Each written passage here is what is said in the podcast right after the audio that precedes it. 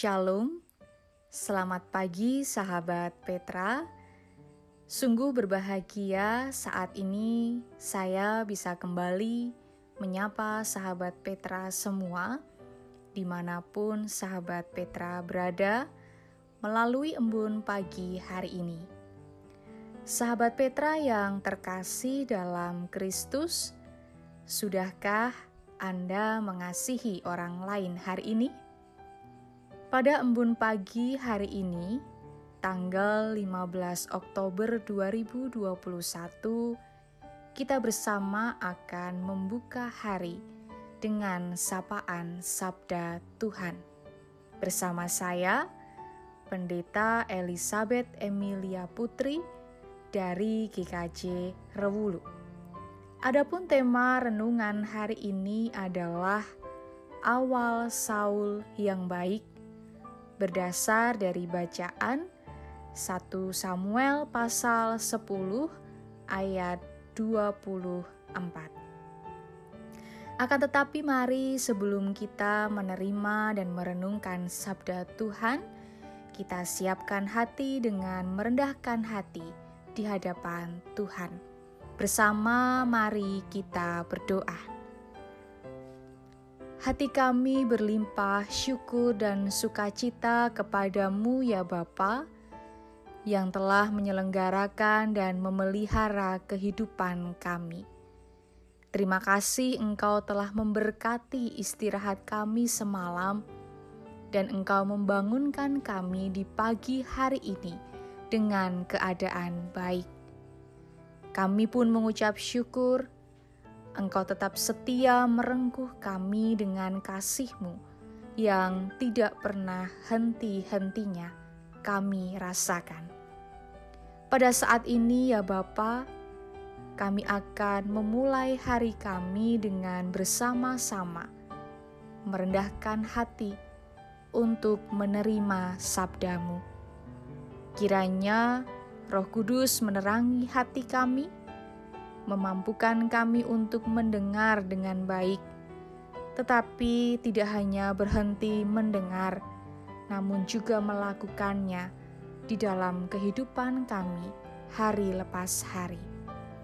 Hambamu yang engkau pilih untuk menyampaikan setiap kebenaran firman Tuhan, dengan segala keterbatasan dan ketidaklayakannya, Tuhan sendirilah yang memampukan.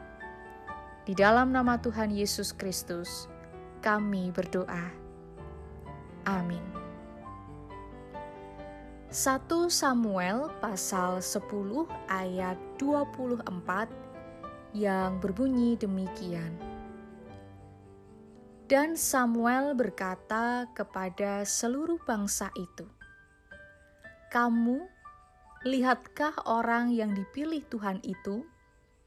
Sebab tidak ada seorang pun yang sama seperti dia di antara seluruh bangsa itu.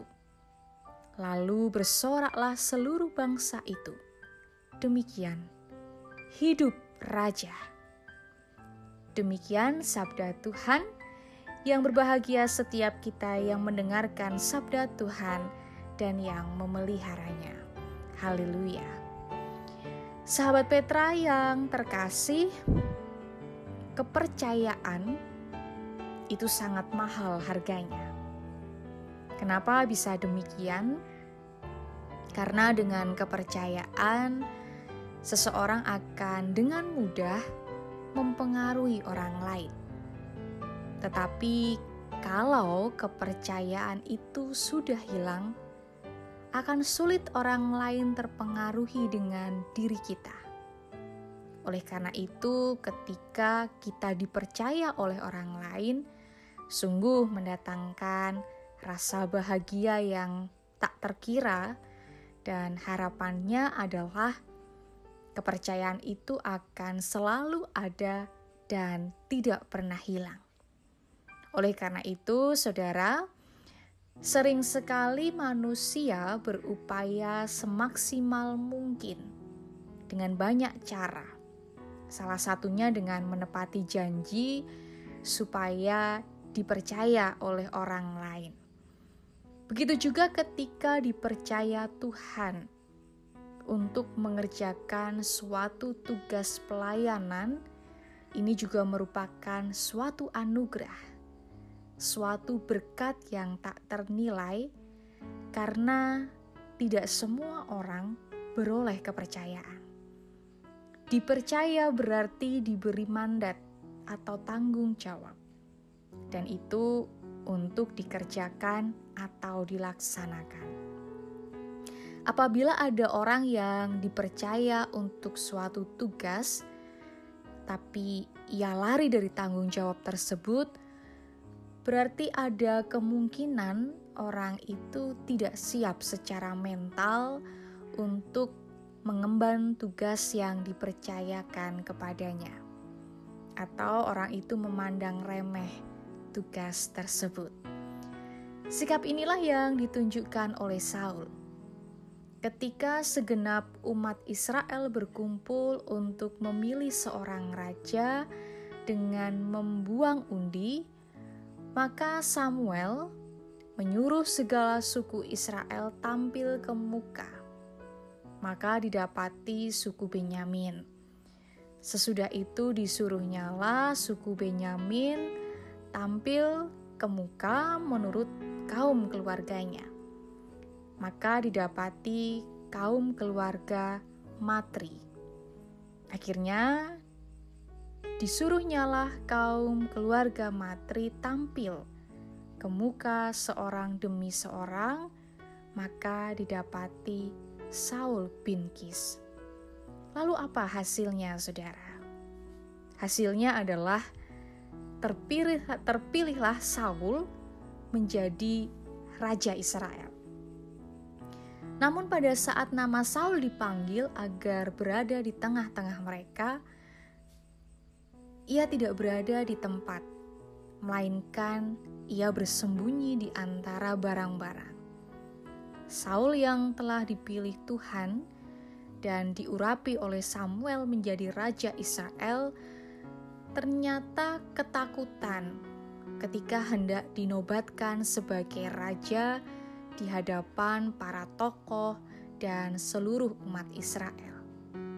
Saul ini tidak percaya diri, apalagi ia berasal dari suku terkecil di Israel, yaitu suku Benyamin. Akan tetapi, melalui petunjuk dari Tuhan, Samuel tahu kalau Saul bersembunyi di balik tumpukan barang-barang. Setelah barang-barang itu dibongkar, Saul bisa ditemukan. Ketika berkumpul dengan yang lain, tampak badan Saul lebih tinggi dari mereka. Akhirnya Samuel mengatakan bahwa Saul adalah orang yang akan menjadi raja Israel dan Saul dinobatkan menjadi raja. Terhadap penobatan tersebut, saudara, ada orang yang bersorak gembira dan rela mengabdi. Ada juga orang-orang yang tidak menyukainya dan bahkan menghina Saul. Tetapi Saul pura-pura tuli terhadap orang-orang yang tidak senang tersebut. Saul tidak mau mendengarkan hinaan mereka karena ia hendak fokus pada tugas panggilannya kepada Tuhan. Dalam kisah penobatan Saul menjadi raja Israel ini, sebenarnya kalau kita rasakan sering terjadi dalam kehidupan kita.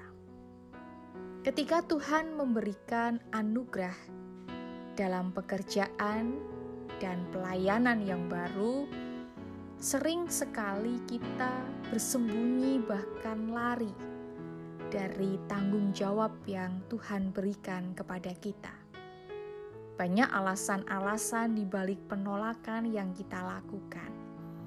Misalnya saja, saudara, alasan klasik yang biasa kita lakukan yaitu kita merasa bahwa kita ini tidak mampu kita merasa kita tidak memiliki sesuatu yang bisa kita berikan. Lalu, alasan yang lain adalah sibuk. Kita tidak punya banyak waktu. Kita merasa lemah, kecil, bahkan sering juga usia menjadi alasan, baik masih muda maupun sudah tua. Selalu saja ada alasannya. Padahal, ketika Tuhan memberikan anugerah kepercayaan dalam wujud tanggung jawab, itu artinya Tuhan melihat bahwa kita ini mampu untuk menjalani dan menyelesaikannya dengan baik. Saat ini, mungkin saudara sedang bergumul dengan tanggung jawab dan perjalanan baru yang Tuhan berikan dalam dalam hidup saudara dan saya.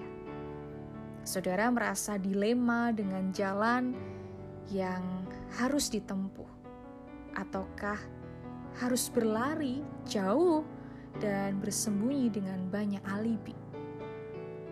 Tetapi pada saat ini, pada pagi hari ini, kita diingatkan untuk jangan pernah ragu dan takut dengan setiap kesempatan yang Tuhan percayakan kepada kita melalui apa pun itu, baik melalui pekerjaan, pelayanan, dan tugas apa pun yang saat ini ditawarkan dalam kehidupan kita. Yakinilah bahwa Tuhan percaya dan mempercayakan itu kepada kita, karena Tuhan tahu bahwa kita ini adalah orang yang mampu dan bisa dipercaya. Oleh karena itu, tunjukkan tanggung jawab itu dengan baik, sehingga kita dapat menjadi umatnya yang dipercaya. Seperti Saul, memang awalnya dia bersembunyi ketika akan dinobatkan menjadi raja Israel. Akan tetapi, atas pertolongan Tuhan, ia bersedia. Bahkan, ia penuh dengan tanggung jawab dan totalitas di dalam menjalani tugas panggilannya. Maka, saat ini, saudara, sahabat Petra yang terkasih, apa pun tugas panggilan kita saat ini jalanilah dengan syukur dan tanggung jawab. Lakukan dengan berani tanpa ragu. Jalani dengan syukur tanpa mengeluh. Jalani dengan benar, jangan sampai melakukan ketidakbenaran. Karena di situ kita menunjukkan anak Tuhan yang penuh dengan integritas yang bisa dipercaya. Jadi, Jangan sembunyi, terima, hadapi, dan lakukan dengan sepenuh hati. Dari peristiwa ini menyatakan bahwa bagi Tuhan segalanya bisa terjadi. Meskipun Saul berpikir bahwa ia tidak mungkin ditemukan dan sudah bersembunyi, tapi pada akhirnya masih bisa ditemukan. Dan itu juga karena berkat dari petunjuk Tuhan. Ketika Saul melakukan kesalahan itu, kesalahan yaitu bersembunyi dari panggilan Tuhan, di sinilah Tuhan menyatakan tentang kuasanya kepada banyak orang, khususnya kepada Saul. Dengan sembunyinya Saul, Meskipun Saul berpikir bahwa ia tidak mungkin ditemukan dan sudah bersembunyi, tapi masih bisa ditemukan juga. Sesuatu yang tidak mungkin bagi orang banyak pada waktu itu untuk menemukan Saul, tetapi ternyata mungkin dan terjadi bagi Tuhan.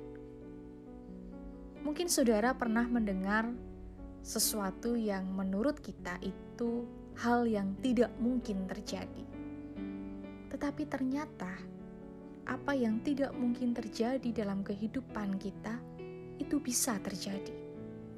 Misalnya saja, saudara, contoh ada seorang tukang becak yang penghasilannya sangat kecil, tetapi tukang becak ini bisa membiayai anaknya kuliah sampai selesai. Padahal kita tahu bahwa biaya kuliah itu sangat mahal. Mungkin kalau kita merasakannya dipikir melalui logika, ada sebuah pertanyaan. Kok bisa ya? Maka dari sini kita belajar. Jikalau Tuhan sudah berkehendak, semuanya bisa terjadi. Walaupun dalam logika kita tidak mungkin, tetapi bagi Tuhan, semuanya mungkin terjadi. Mungkin saat ini saudara juga sedang merasakan kuasa Tuhan yang luar biasa. Mungkin dengan uang pas-pasan, tetapi ternyata masih bisa bertahan dan bahkan membayar banyak kebutuhan yang besar. Atau mungkin ini tidak mungkin terjadi tetapi ternyata Tuhan masih memberikan kekuatan, dan kita masih bisa berdiri dengan tegak sampai saat ini. Inilah kuasa Tuhan. Begitu juga dengan kita semua, dengan segala cita-cita dan harapan kita. Jangan pernah takut dan ragu-ragu. Jangan pernah berpikir, "Ah, aku tidak mungkin bisa berhasil, atau ini semua tidak mungkin terjadi. Percayalah, saudara, asalkan itu sesuatu yang baik, selalu berusaha, dan tentu saja juga berdoa, pasti semuanya bisa tercapai. Tuhan selalu punya cara untuk menolong, karena bagi Tuhan tidak ada yang mustahil. Maka, sahabat Petra, jangan sekali-sekali menolak panggilan Tuhan dengan tanggung jawab yang dipercayakannya kepada kita. Lakukan dengan sukacita dan penuh syukur, karena pertolongannya senantiasa ada di dalam perjalanan kehidupan kita. Ingat, tidak ada yang mustahil bagi Tuhan. Jikalau Ia berkehendak, semuanya bisa terjadi dengan baik. Oleh karena itu, selamat menjalani panggilan Tuhan dengan sukacita. Tuhan memberkati. Amin. Mari kita bersatu di dalam doa. Kami bersyukur ya Tuhan untuk sabdamu yang kami dengar pada pagi hari ini. Kami mengucap syukur akan anugerahmu yang Tuhan berikan di dalam kehidupan kami.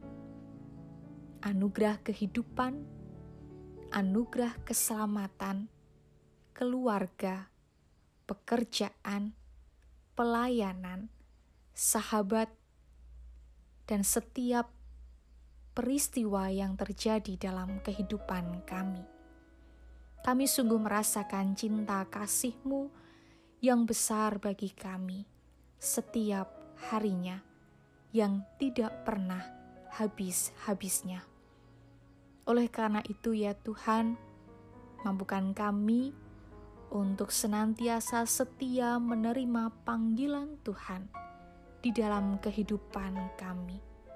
Kami percaya bahwa setiap hal yang Tuhan berikan di dalam kehidupan kami, tanggung jawab Tuhan yang menolong kami untuk menyelesaikannya dengan baik. Kami mengucap syukur ya Tuhan untuk setiap kuasamu yang sungguh besar di dalam kehidupan kami.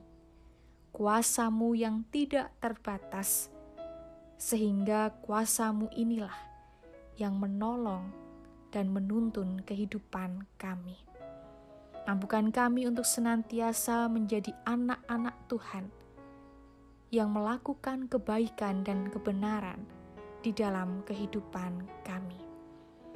Bapak, jikalau saat ini kami akan memulai hari dengan setiap aktivitas kami, baik pekerjaan, pelayanan, sekolah, bahkan dengan rencana-rencana kami hari ini. Kami serahkan seluruhnya ke dalam tangan pengasihan-Mu. Mampukan kami ya Tuhan untuk menjalani hari kami ini dengan baik, melakukan kebaikan dan kebenaran, sehingga hari-hari kami dipenuhi dengan sukacita, damai sejahtera, berkat dari Tuhan, dan terlebih kami mampu menjadi berkat bagi sesama kami. Terima kasih ya Bapa. Kami menyadari akan segala dosa dan kesalahan kami. Oleh karena itu, ampuni kami. Di dalam nama Tuhan Yesus Kristus, Juru Selamat kami yang hidup, kami berdoa. Amin. Demikian sahabat Petra yang terkasih dalam Kristus, embun pagi hari ini tanggal 15 Oktober 2021. Kiranya sabda Tuhan memberikan hikmat, kekuatan dan penghiburan bagi kita untuk melewati sepanjang hari ini. Saya, Pendeta Elizabeth Emilia Putri dari GKJ Rewulu, mohon undur diri dan mohon maaf bila ada kata yang kurang berkenan. Sahabat Petra, selamat mengasihi orang lain hari ini. Tuhan Yesus memberkati.